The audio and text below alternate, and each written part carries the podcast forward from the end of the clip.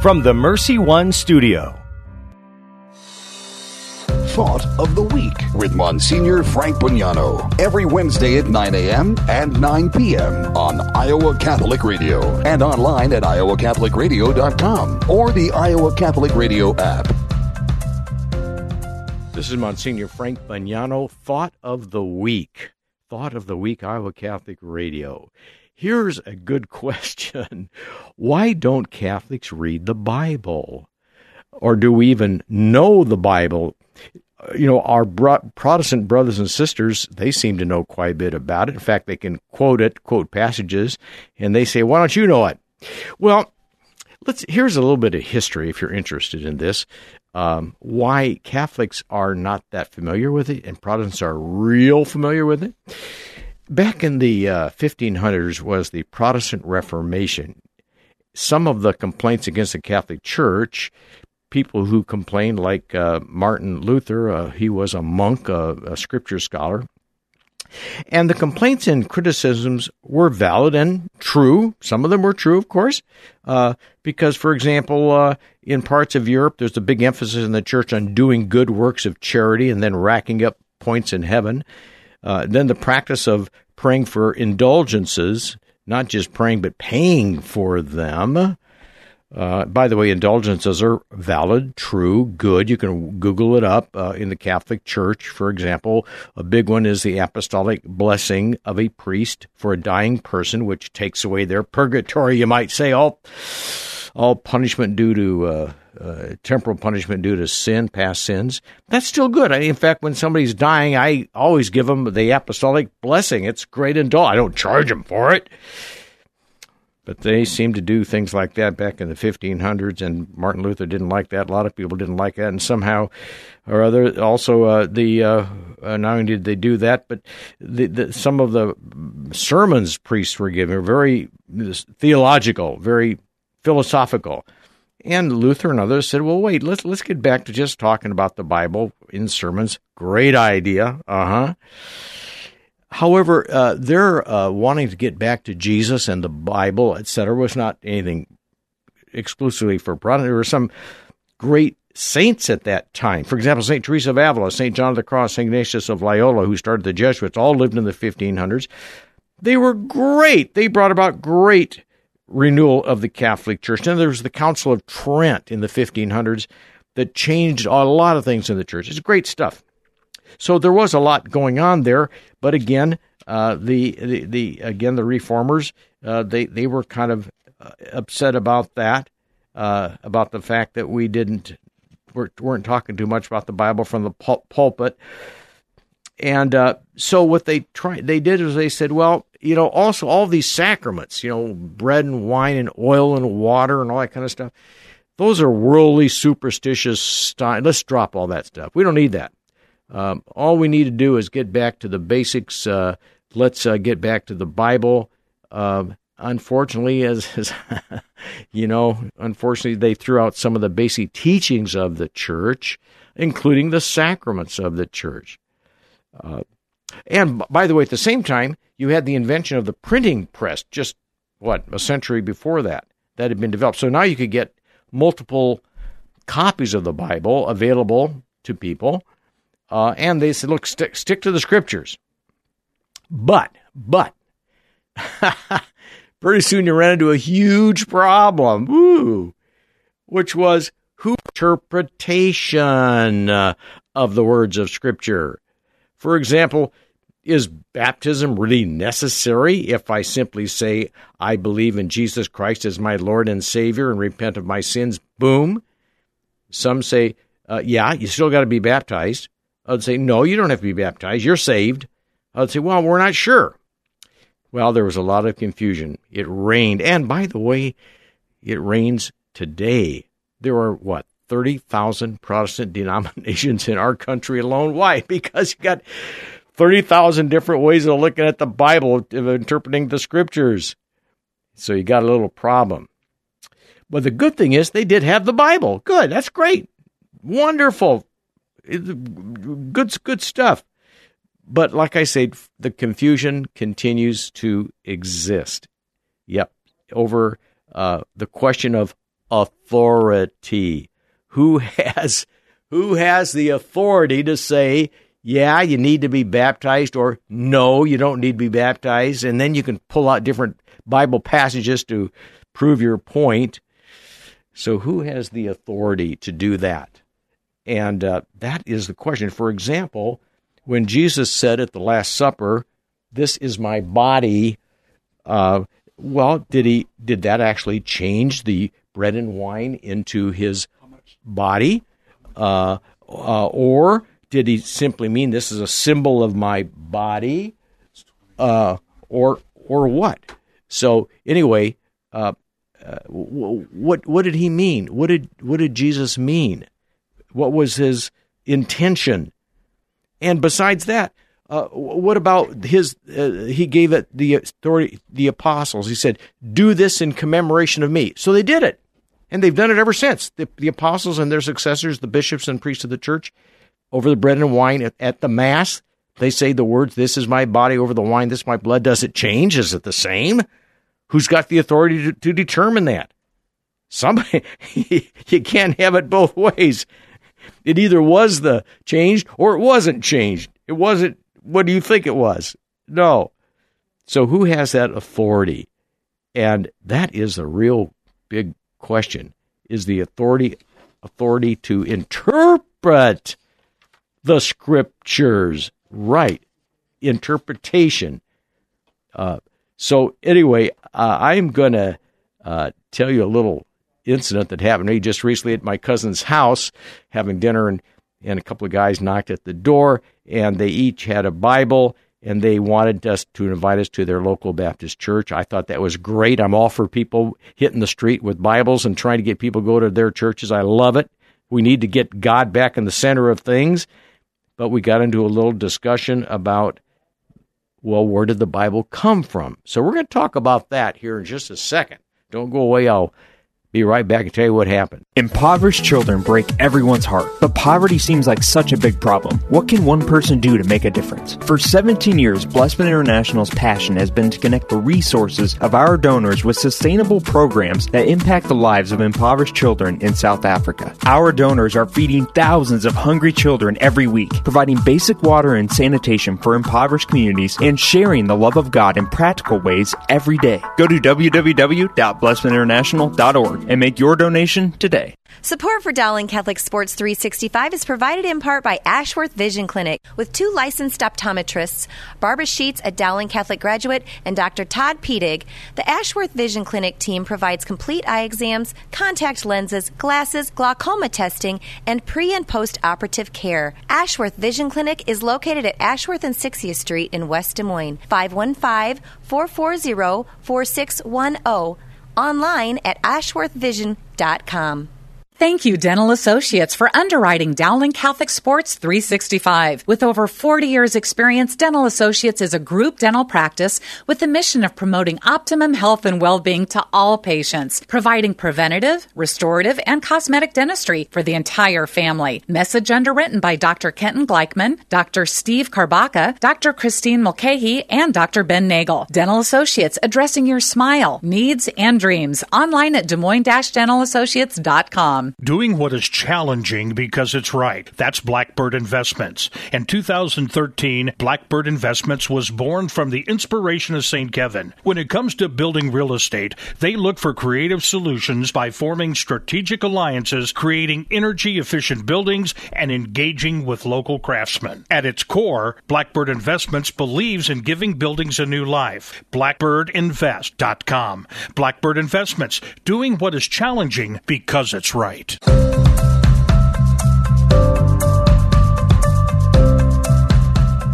Monsignor Frank Bognanno, we're talking about the Bible and why we have like the Protestant interpretations, many of them, 30,000, I think, if I'm correct on those numbers, and also the Catholic. So anyway, I was telling about I was at my cousin's house, and these fellows came to the door, and I was very grateful. They wanted to invite us to their church. So then they wanted to know if I was going to heaven. I go, I don't know. I think I am. Yeah, I am. They said, well, if you say Jesus is your Lord and Savior, you're guaranteed you are saved. I said, all right, I get that. That's in Romans, or quoting Romans, I think it's chapter 10, that's fine. I said, well, look, yeah, that, but also, you know, in addition to saying that little sentence, I got to live the life of Jesus Christ. I've got to love my neighbor. I've got to love my enemy. I got to love God above all things, etc. I got to keep the Ten Commandments. No, you don't. No, you just say, I believe in Jesus, in Jesus, my Lord and Savior. You're set, man. I said, how do you square that? I just don't get it. So anyway, and what I wanted to do with them, and I didn't have time, obviously, was I wanted to say, well, wait a minute. Where did you get the Bible in the first place? You guys all have Bible in your hand. Where'd that come from? Where'd you get it? And I think it would have maybe helped them if they knew the history of the Bible. Did it drop out of heaven? Did Jesus write it? Did the apostles write it? No, Jesus didn't write one word. He never told the apostles to write anything. He didn't do that. No. So I'm going to tell you a little bit of a history of the Bible. Stay with you. I'm going to tell you this because this would be good. I think we all ought to know a little bit of the history of the Bible. So let's take a quick look. Well, first of all, look, you all know this already. The Bible has two sections, right? The Old Testament and the New Testament. The Old Testament is the history of God's love in dealing with the human race, and in particular with the Jewish people. That all started, of course, with Abraham and his wife, Sarah. It's beautiful. Old Testament's got, I read it every day. It's great, inspired. It's fantastic. In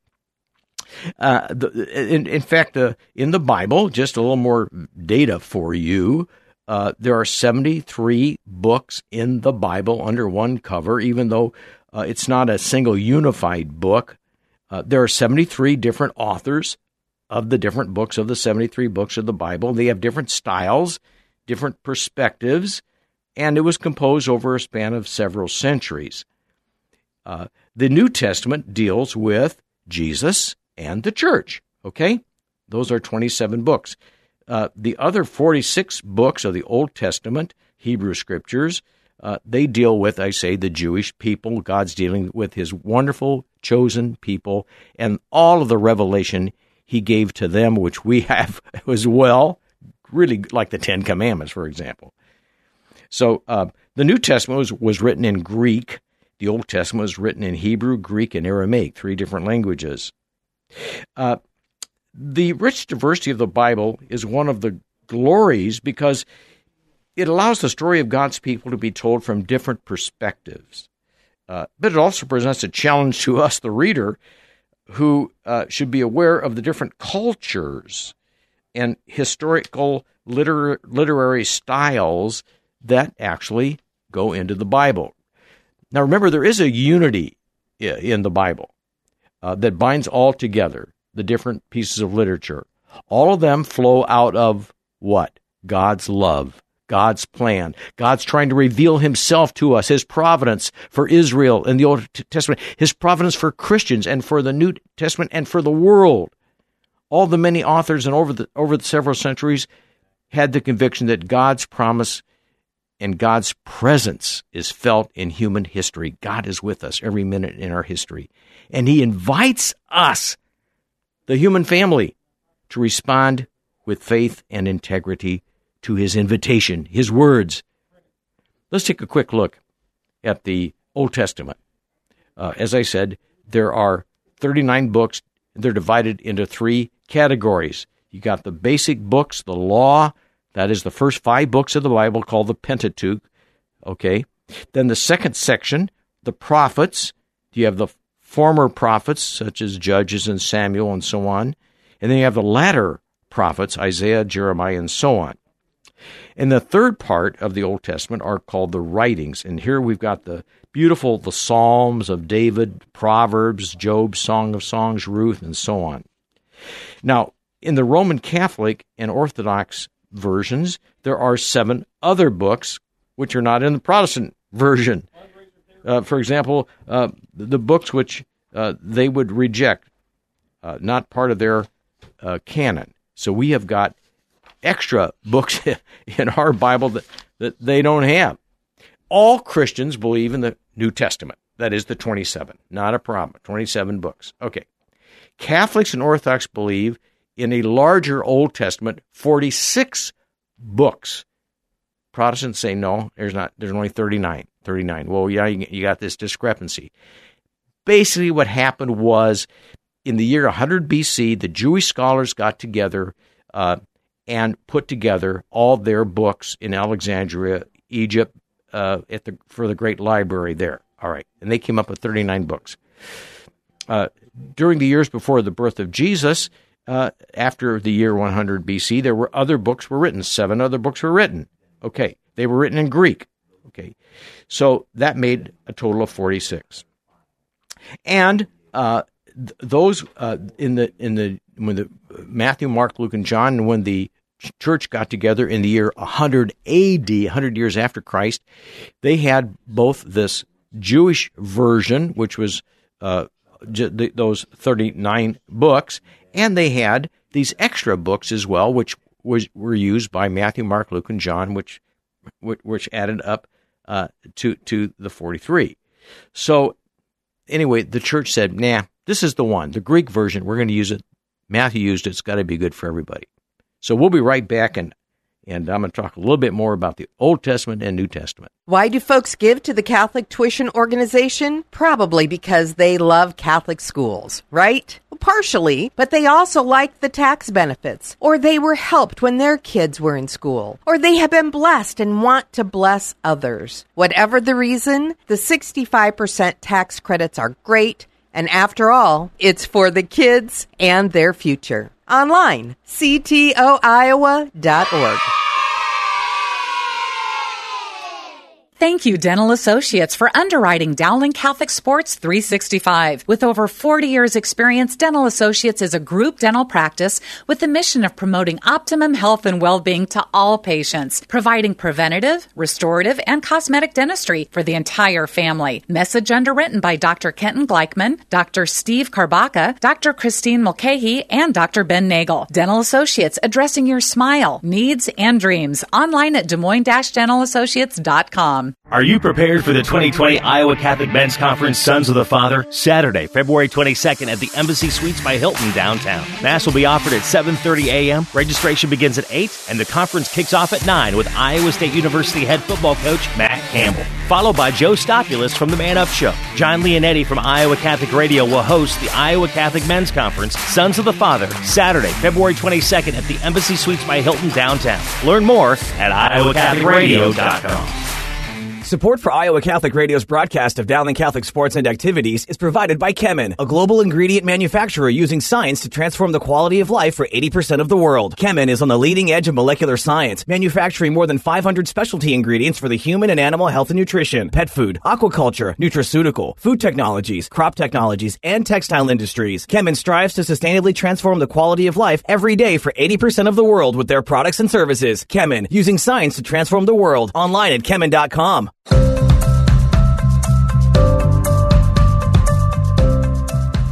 Okay, we're talking about the Bible, and we're talking about the Old Testament and the New Testament. All Christians, Catholics, Protestants, everybody believe 27 books in the New Testament. In the Old Testament, there's this discrepancy of 7 books. Catholics and Orthodox believe that there are these we want to call them extra books in the Old Testament. That's it. So now we have the question. Well, wait a minute. Who has the authority to interpret the words of the Bible? Who's got that authority? As I said before, for example, Jesus said, "This is my body. This is my blood." Last Supper, did it really change into his body and blood, or was it just a symbol? And when he told the apostles, do this in memory of me, did it happen at their masses that they celebrated, you know? Well, actually, where does that authority, who has the authority? Jesus, in the Scriptures himself, gave it to us. He told the apostles. Remember, Jesus didn't write anything himself, and he didn't either. But he said, whoever hears you, hears me. Whoever listens to you, listens. He gave authority to the apostles. That's why he even had them in the first place, so they could carry on and validly interpret his words and his actions. And in particular to St. Peter, Matthew 16:16, he looked at Simon Peter, and he changed his name from Simon to Peter, which means rock. And Jesus said, thou art Peter, upon this rock I will build my church. And so that's it. There would be a rock, and the gates of hell will not prevail against it. So there's your authority in black and white. It's in the church. That's where you get the authority. That's where he put it. And specifically in the leaders, in the apostles and their validly ordained successors. And so for the next 15 centuries after the time of Christ, the words of Jesus and the acceptance of the authority of the apostles, the bishops, and the Pope was assumed. Everybody said, yeah, they got the authority. They can correctly interpret the passages upon which and the church is the one who will interpret those. By the way, how did the New Testament get composed? Are you ready for this one? Really quick. It's real simple. It's all historical data. You can study. Here's a short version. In the decades after Christ, there were a lot of writings. Some were good, which we still have. There were the four Gospels, all the epistles, okay, New Testament, we call it now the New Testament. Plus, there were some spiritual writings, which were good. We have them. For example, you ever hear of the letter of Barnabas? You ever hear of the Didache? You ever hear of the Epistles of Clement? And all these good stuff. I read them. I read them myself. All good. There also were some fake Gospels called heretical Gospels, written by the Gnostics. For example, the Gospel of Thomas, Gospel of Peter. What? I've read some of that too. All you got to do is start reading it. It's weird, and it was condemned by the church. It was written by heretics who tried to deceive the church, whatever. It didn't work. Well, then in the 5th century, the church decided, well, look, it's time for us to settle everything. There are good books, the Epistles of Clement. You got Matthew, Mark, Luke, and John. Then you got these other weird things. So they convened a council in Hippo, North Africa in 393, Council of Hippo. And the bishops attended the council after polling their parishes from around the world, saying, what do you, the people, the priests of the parishes, consider to be inspired word of God? Well, they all said anything written by Paul, Matthew, Mark, Luke, and John. That did it. They all came to Hippo, North Africa. They agreed on these 27 books of the New Testament and the 46 of the Old Testament. They wanted the Greek version of the Old Testament because that's the one Matthew used when he quotes the Old Testament. So those are 46 books. They sent their recommendation to the Pope at that time. He said, you got it right. This is the Bible. This is it. So the Bible did not just drop out of heaven. No, it's the inspired word of God, declared so by the bishops of the Council of Hippo and the Council of Carthage a few years later, and the Pope at that particular time, to clarify which books were inspired by the Holy Spirit, which were false, and which were just good spiritual writings but didn't get up to the caliber of being the inspired Word of God. So when I was approached by my well-intentioned Baptist evangelists, good people, with different we differed on the meaning of some of the New Testament passages. I was tempted simply to ask them, hey, by the way, where did the Bible come from? Who said it was the Word of God anyway? Who said that? Jesus didn't write it. So who declared it was the Word of God? And where did they get the authority to do that? Well, there's where you got to go to history. It was declared by the bishops of the Catholic Church in 393 AD, believed by the church right from the very beginning. They clarified it in 393, declared it as such. And I say, well, if you don't accept the authority of the Catholic bishops, then you got to go back before 393, find all those books, the Epistles of Clement and all these other books, and you decide what's the inspired Word of God. But if you accept that Bible you're holding in your hands as the Word of God, You're accepting the authority of somebody who said it was the Word of God, and who said that? The Catholic bishops in the 4th century. That's who said it. Oh, my gosh. So that's authority. You got to have authority, and not just to say what is, but also to interpret the words of the Scripture, to interpret it validly. What does it mean? This is my body. This is my blood. What does it mean? What do these passages mean? So study history. Be honest. Pray for honesty and openness to the truth. It all leads to the Catholic Church. And God bless our Protestant friends for their knowledge of the Scriptures. Wonderful. God bless them. Monsignor Frank Bognanno, Iowa Catholic Radio. Join Iowa Catholic Radio every Wednesday at 9 a.m. and 9 p.m. for Thought of the Week with Monsignor Frank Bognanno. Listen online at iowacatholicradio.com or on the Iowa Catholic Radio app.